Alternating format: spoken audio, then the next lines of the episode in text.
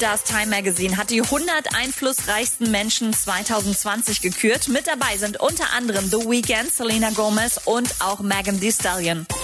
Cardi B und ihre Schwester sind von Trump-Fans auf 20 Millionen Dollar verklagt worden. Es geht um einen Streit am Strand, es geht um üble Nachrede, Homophobie und Rassismus. Wer recht hat, wird sich zeigen. Und Macklemore muss gerade echt langweilig sein.